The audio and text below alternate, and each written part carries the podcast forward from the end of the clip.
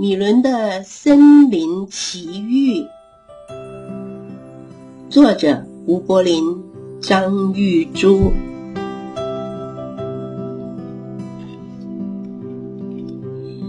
下雨天好无聊哦，米伦看着窗外滴滴答答下个不停的雨丝，忍不住的抱怨。米伦平常除了爱看历险故事图画书外，最喜欢做的事就是跟伙伴一起到森林里探险。可是，一碰到下雨天，爸爸妈妈是绝对不会答应他出门的。森林里永远充满了冒险的气氛，阳光穿过了大树的枝叶，能变化出各种风景；虫鸣鸟叫，则是神灵的呼唤。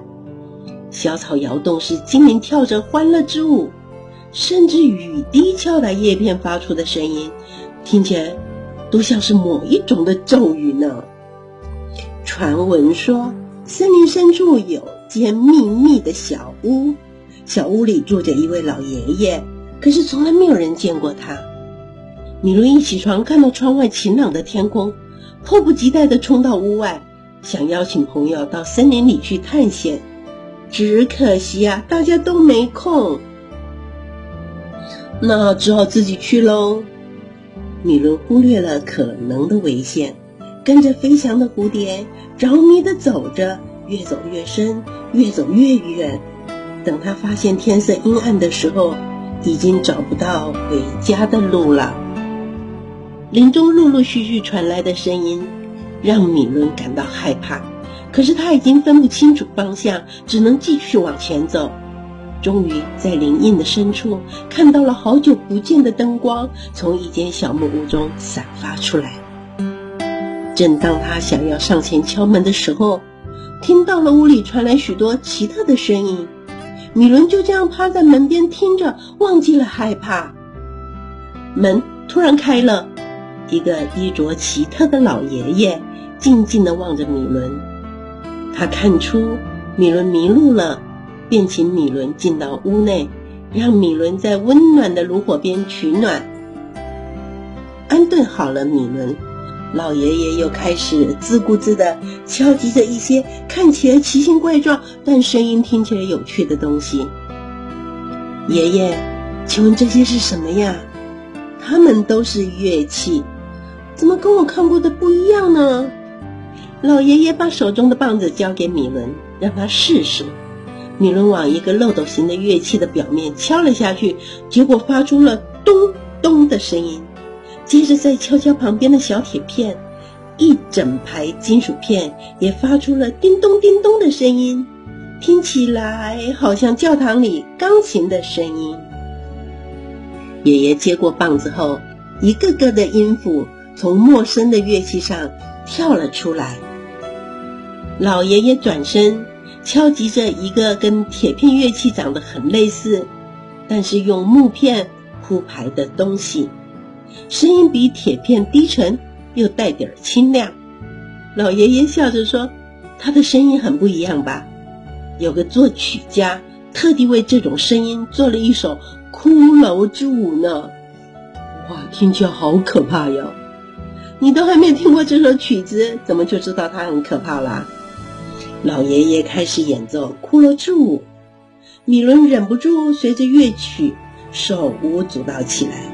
老爷爷说：“任何东西都可以产生音乐。”米伦拿起刚刚喝汤的碗，跟着老爷爷的音乐节拍加入了演奏。这一夜，米伦跟着老爷爷一样一样的摸索着这些特别的乐器。老爷爷对米伦说：“没见过的东西并不可怕，重点在于你用什么样的心态去面对。”米伦听完点点头，心里想着：下次一定要带朋友来找爷爷玩，还有修一下自己学到的新玩意儿。夜越来越深，米伦终于沉沉的睡着了。米伦睁开眼睛的时候，发现自己躺在自己的床上。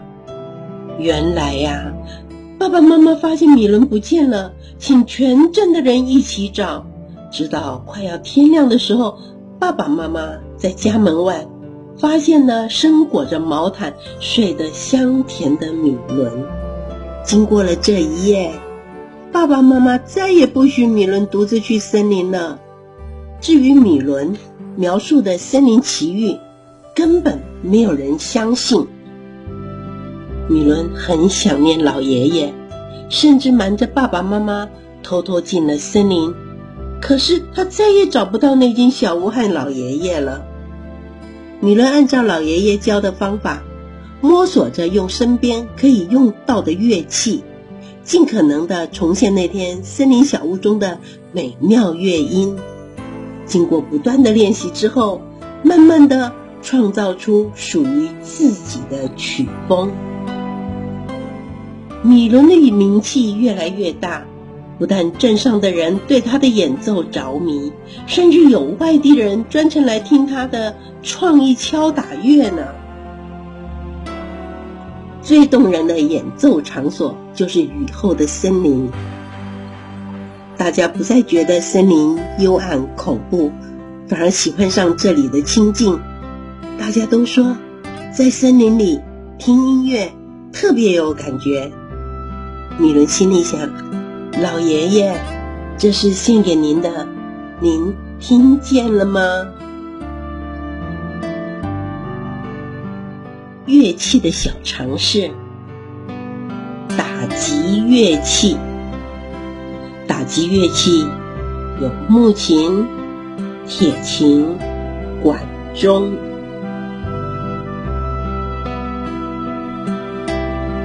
悲怆音乐大师柴可夫斯基，生于一八四零年，死于一八九三年。柴可夫斯基是俄国最有名的作曲家。同时，也是作曲家中最具传奇性的一位。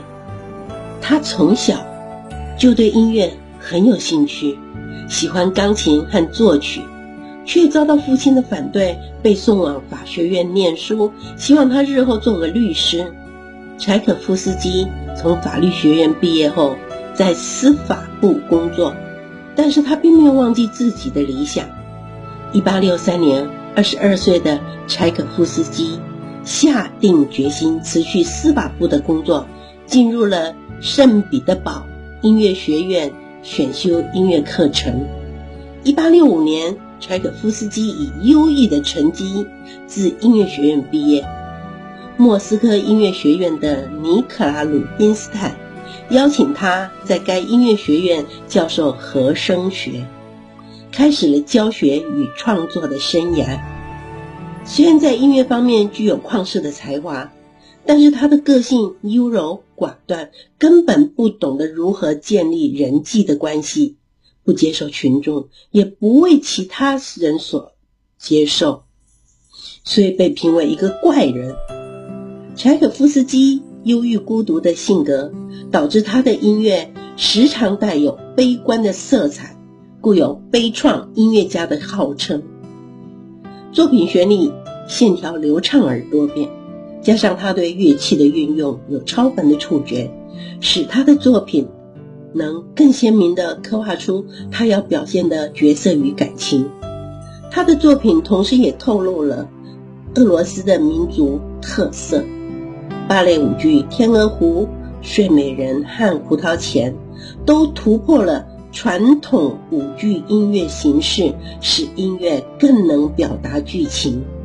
柴可夫斯基的音乐创作数量庞大，有十出歌剧，包括《尤金奥涅金》和《黑桃皇后》等等；三出芭蕾舞剧，七首交响曲、管弦乐曲《罗密欧与朱丽叶》序曲、钢琴协奏曲、小提琴协奏曲。以及其他的室内乐合唱曲等等，这个故事就说完了。